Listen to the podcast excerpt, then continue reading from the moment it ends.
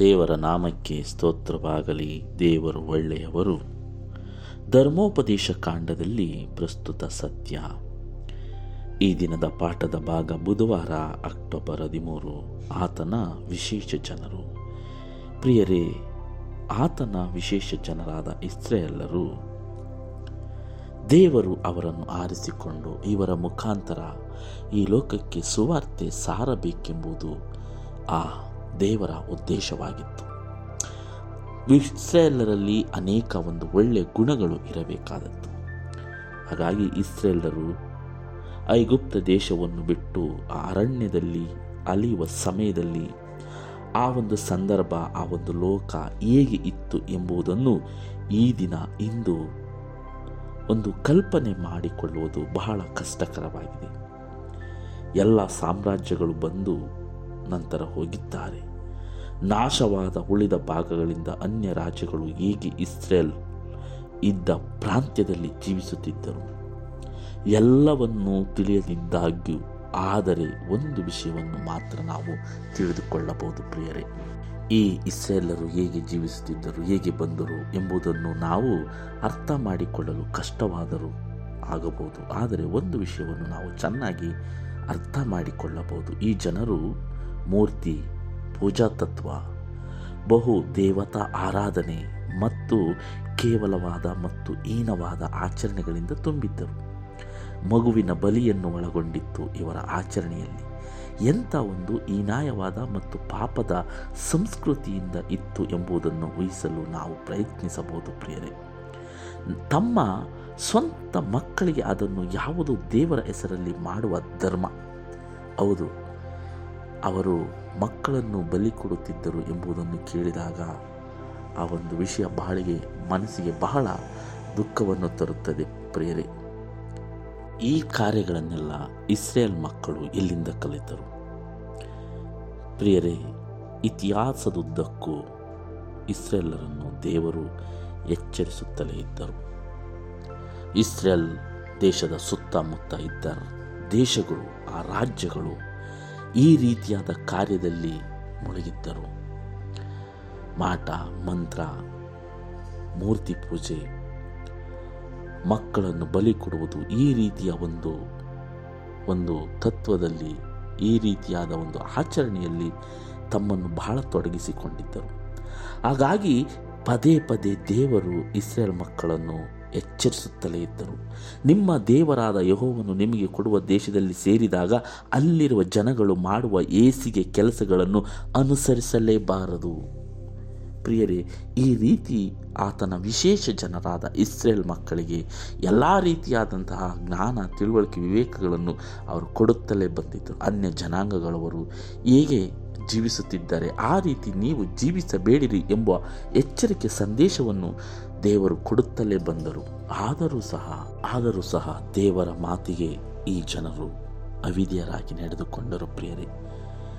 ಧರ್ಮೋಪದೇಶ ಕಾಂಡ 18ನೇ ಅಧ್ಯಾಯ 9ನೇ ವಚನದಲ್ಲಿ ದೇವರು ಏಕೆ ಈ ಜನರನ್ನು ಕರೆಯುತ್ತಾರೆ? ಯಾಕೆಂದರೆ ದೇವರ ಈ ರಾಜ್ಯವನ್ನು ಒಂದು ವಿಶೇಷವಾದ ಉದ್ದೇಶಕ್ಕಾಗಿ ಈ ಜನರನ್ನು ದೇವರು ಕರೆಯುತ್ತಾರೆ. ದೇವರು ಕೂಡ ಒಡಂಬಡಿಕೆಗೆ ಒಳಗಾಗಿ ದೇವರಿಗೆ ವಿಶೇಷವಾದ ಜನರಾಗಿ ಭೂಮಿ ಮತ್ತು ಆಕಾಶವನ್ನು ಉಂಟು ಮಾಡಿದ ಒಬ್ಬನೇ ದೇವರಿಗೆ ಈ ಲೋಕದಲ್ಲಿ ಈ ಜನರು ಸಾಕ್ಷಿಯಾಗಬೇಕಾಗಿತ್ತು ಪ್ರಿಯರೇ. ಹೌದು, ದೇವರು, ನಾವು ಕಳೆದ ಪಾಠದಲ್ಲಿ ನೋಡಿದಂತೆ, ದೇವರು ಈ ಲೋಕಕ್ಕೆ ಮನುಷ್ಯನು ಬರುವುದಕ್ಕಿಂತ ಮುಂಚಿತವಾಗಿ ದೇವರು ಒಡಂಬಡಿಕೆಯನ್ನು ಮಾಡಿಕೊಂಡಿದ್ದರು. ಮನುಷ್ಯನು ಈ ಲೋಕದಲ್ಲಿ ಪಾಪದಲ್ಲಿ ಬೀಳುತ್ತಾನೆ. ಆ ಪಾಪವನ್ನು ಆತನಿಂದ ಹೊರಲು ಸಾಧ್ಯವಿಲ್ಲ. ಆ ಪಾಪವನ್ನು ನಾನು ಶಿಲುಬೆಯ ಮೇಲೆ ಹೊತ್ತು ಆ ಮಕ್ಕಳಿಗೆ ನಾನು ನಿತ್ಯ ಜೀವವನ್ನು ಕೊಡುತ್ತೇನೆ ಎಂಬ ವಾಗ್ದಾನವನ್ನು, ಒಡಂಬಡಿಕೆಯನ್ನು ಮಾಡಿಕೊಂಡಿದ್ದರು.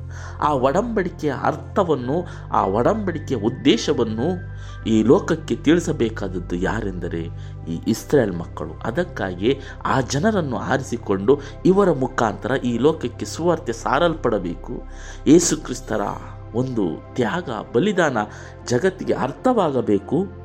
ಈ ಜನರು ಸಾಕ್ಷಿಯಾಗಿ ನಿಲ್ಲಬೇಕು, ಈ ಜನರು ವಿಶೇಷವಾದ ಜನರಾಗಿರಬೇಕು ಎಂಬುದಕ್ಕಾಗಿ ಈ ಜನರನ್ನು ವಿಶೇಷ ಜನರೆಂದು ದೇವರು ಆಯ್ಕೆ ಮಾಡಿಕೊಳ್ಳುತ್ತಾರೆ. ಆದರೆ ಈ ಜನರು ಅನ್ಯ ಜನಾಂಗಗಳ ಜೊತೆ ಸೇರಿ ಅವರು ಮಾಡುತ್ತಿದ್ದ ಆಚಾರ ವಿಚಾರಗಳನ್ನು ಇಲ್ಲಿ ಇವರು ಸಹ ಮಾಡಲು ಪ್ರಯತ್ನಿಸುತ್ತಾರೆ. ಪ್ರಿಯರೇ, ಧರ್ಮೋಪದೇಶ ಕಾಂಡ 26ನೇ ಅಧ್ಯಾಯ 16ನೇ-19ನೇ ವಚನದವರೆಗೂ ಓದೋಣ. ಈ ಆಜ್ಞಾವಿಧಿಗಳನ್ನು ನೀವು ಅನುಸರಿಸಬೇಕೆಂದು ನಿಮ್ಮ ದೇವರಾದ ಯೆಹೋವನು ನಿಮಗೆ ಈಗ ಆಜ್ಞಾಪಿಸಿದ್ದಾನೆ. ಆದ್ದರಿಂದ ನೀವು ಸಂಪೂರ್ಣವಾದ ಹೃದಯದಿಂದಲೂ ಮನಸ್ಸಿನಿಂದಲೂ ಇವುಗಳನ್ನು ಕೈಗೊಂಡು ನಡೆಯಬೇಕು. ನಮಗೆ ಯೆಹೋವನೇ ದೇವರಾಗಿರುವನೆಂದು ಆತನು ಹೇಳಿದ ಮಾರ್ಗದಲ್ಲೇ ನಡೆದು ಆತನ ಆಜ್ಞಾ ವಿಧಿ ನಿರ್ಣಯಗಳನ್ನು ಕೈಗೊಂಡು ಆತನ ಮಾತಿಗೆ ಲಕ್ಷ್ಯ ವಿಡುವೆವೆಂದು ನೀವು ಈಗ ಒಡಂಬಟ್ಟಿದ್ದೀರಿ.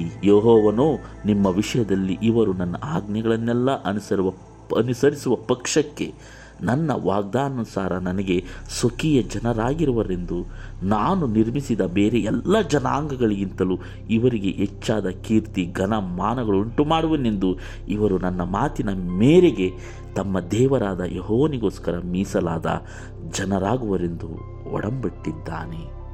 ಪ್ರಿಯರೇ, ಈ 4 ವಚನಗಳನ್ನು ನಾವು ಓದಿದಾಗ ಇಸ್ರೇಲರನ್ನು ಯಾವ ರೀತಿ ದೇವರು ಕರೆಯುತ್ತಾರೆ, ಇಸ್ರೇಲರಿಗೂ ಆ ಒಡಂಬಡಿಕೆಗೂ ಮಧ್ಯೆ ಇರುವ ಸಂಬಂಧವನ್ನು ಇಲ್ಲಿ ಮೋಶೆ ವಿವರಿಸುತ್ತಾರೆ. ಅವರ ಒಡಂಬಡಿಕೆಗೆ ಹೇಗೆ ನಂಬಿಗಸ್ತರಾಗಿ ಜನರಾಗಿರಲು ಸಾಧ್ಯ? ಈ ಒಂದು ಪಾಠದಿಂದ ನಾವು ಯಾವ ಒಂದು ಪಾಠವನ್ನು ಕಲಿಯಬಹುದು ಪ್ರಿಯರೇ?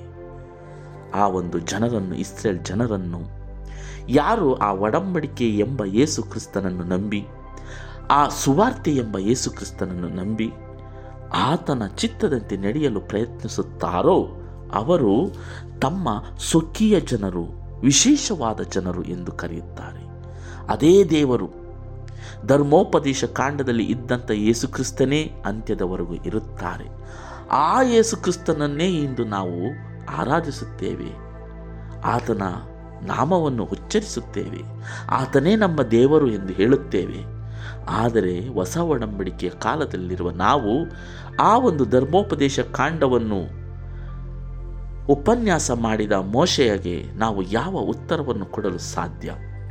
ಪ್ರಸ್ತುತ ಸತ್ಯವಾಗಿರುವಂತಹ ಈ ಸತ್ಯವನ್ನು ಪ್ರಸ್ತುತ ಜೀವಿಸುತ್ತಿರುವ ನಾವು ಈ ಧರ್ಮೋಪದೇಶ ಕಾಂಡದಲ್ಲಿ ಯೇಸು ಕ್ರಿಸ್ತರು ಹೇಗೆ ಇದ್ದಾರೆ ಎಂಬುದನ್ನು ತಿಳಿದುಕೊಂಡಿರುವ ನಾವು ಯಾವ ರೀತಿ ನಾವು ಸತ್ಯವಂತರಾಗಿ, ನೀತಿವಂತರಾಗಿ, ನಂಬಿಕೆಯುಳ್ಳವರಾಗಿ ಜೀವಿಸಲು ಪ್ರಯತ್ನಿಸುತ್ತಿದ್ದೇವೆ?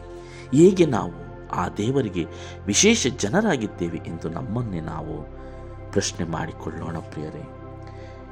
ಇವರದೊಂದೇ ರಾಷ್ಟ್ರವಾಗಿ ಸತ್ಯ ದೇವರು ಯಾರು ಎಂಬುದನ್ನು ತಿಳಿದಿರುವಂಥ ದೇಶ, ಹೌದು ಇಸ್ರೇಲ್ ಒಂದೇ ಈ ಒಂದು ರಾಷ್ಟ್ರ, ಸತ್ಯ ದೇವರು ಯಾರು ಎಂಬುದನ್ನು ತಿಳಿದಿರುವಂಥ ದೇಶ. ಈ ದೇವರ ಬಗ್ಗೆ ಸತ್ಯವನ್ನು ತಿಳಿದಿರುವಂಥವರು ಮತ್ತು ಅವರು ಹೇಗೆ ಇರಬೇಕು ಎಂದು ತಿಳಿಸಿದ್ದನು.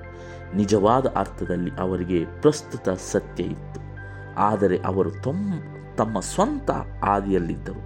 ಯೇಸು ಆತನೇ ಸತ್ಯ. ಬರುವ ತನಕ ಅವರು ಆ ಸತ್ಯವನ್ನು ಸಶೀರಗೊಳಿಸಬೇಕಿತ್ತು. ಯೋಹಾನ 14:6 ನಾವು ಓದಬೇಕು. ಯಾಕೆ ದೇವರಿಗೆ ಈ ದಿನವೇ ಒಪ್ಪಿಸಿಕೊಡುವ ಉದ್ದೇಶವು ಮತ್ತು ಅವನ ಒಡಂಬಡಿಕೆ ಈ ದಿನ ನಮಗೋಸ್ಕರವೂ ಸಹ ಸಮಂಜಸವಾಗಿದೆ. ಹೌದು ಪ್ರಿಯರೇ, ಧರ್ಮೋಪದೇಶ ಕಾಂಡ 4ನೇ ಅಧ್ಯಾಯ 6ನೇ ವಚನಗಳನ್ನು ನಾವು ಓದಿದಾಗ ದೇವರು ಆ ಇಸ್ರೇಲ್ ಮಕ್ಕಳನ್ನು ಯಾಕೆ ಆರಿಸಿಕೊಂಡರು, ಅವರ ಗುಣಗಳು ಹೇಗಿರಬೇಕು, ಅವರ ಭಾವನೆಗಳು ಹೇಗಿರಬೇಕು, ಅವರ ಜೀವನ ಹೇಗಿರಬೇಕು, ಅವರ ಜೀವನವನ್ನು ನೋಡಿದಾಗ ಅನ್ಯರು ಅವರನ್ನು ಕಂಡು ಯಾವ ರೀತಿ ಮರ್ಯಾದೆ ಕೊಡಬೇಕು, ಗೌರವಿಸಬೇಕು ಎಂಬುದನ್ನು ತಿಳಿಸುತ್ತಾರೆ. ಅದಕ್ಕಾಗಿ ದೇವರು ಇಸ್ರಾಯೇಲ್ ಮಕ್ಕಳನ್ನು ವಿಶೇಷ ಜನರು ಎಂದು ಕರೆಯುತ್ತಾರೆ, ಆತನ ವಿಶೇಷ ಜನರು ಎಂದು ಇಲ್ಲಿ ಕರೆಯುತ್ತಾರೆ. ಆ ವಿಶೇಷ ಜನರು ಅಂದು ಇಸ್ರೇಲ್ ಆಗಿದ್ದರು, ಇಂದು ಆತ್ಮಿಕ ಇಸ್ರೇಲ್ ಆಗಿರುವ ನಾವು ಸಹ ಆತನ ವಿಶೇಷ ಜನರಾಗಿದ್ದೇವೆ. ಆತನ ವಿಶೇಷ ಜನರಾಗಿರುವ ನಮ್ಮಲ್ಲಿ ಈಗ ಪ್ರಸ್ತುತ ಕಾಲದಲ್ಲಿ ಯಾವ ಸತ್ಯ ನಮ್ಮಲ್ಲಿದೆ? ನಾವು ಹೇಗೆ ಇನ್ನೊಬ್ಬರಿಗೆ ಮಾದರಿಯಾಗಿದ್ದೇವೆ? ನಮ್ಮ ಬದುಕು ಇನ್ನೊಬ್ಬರನ್ನು ಆಕರ್ಷಣೆಗೊಳಿಸುತ್ತಿದೆಯಾ? ನಮ್ಮ ಜೀವನ ಇನ್ನೊಬ್ಬರಿಗೆ ಕೇಂದ್ರ ಬಿಂದುವಾಗಿದೆ ಎಂಬುದನ್ನು ಗಮನಿಸೋಣ ಪ್ರಿಯರೇ.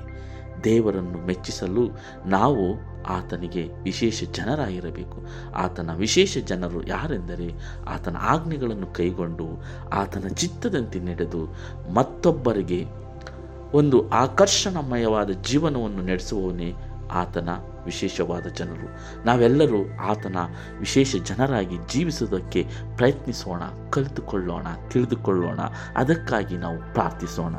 ಮತ್ತೆ ಮುಂದಿನ ಪಾಠದಲ್ಲಿ ಭೇಟಿಯಾಗೋಣ. ವಂದನೆಗಳೊಂದಿಗೆ. ಆಮೇನ್.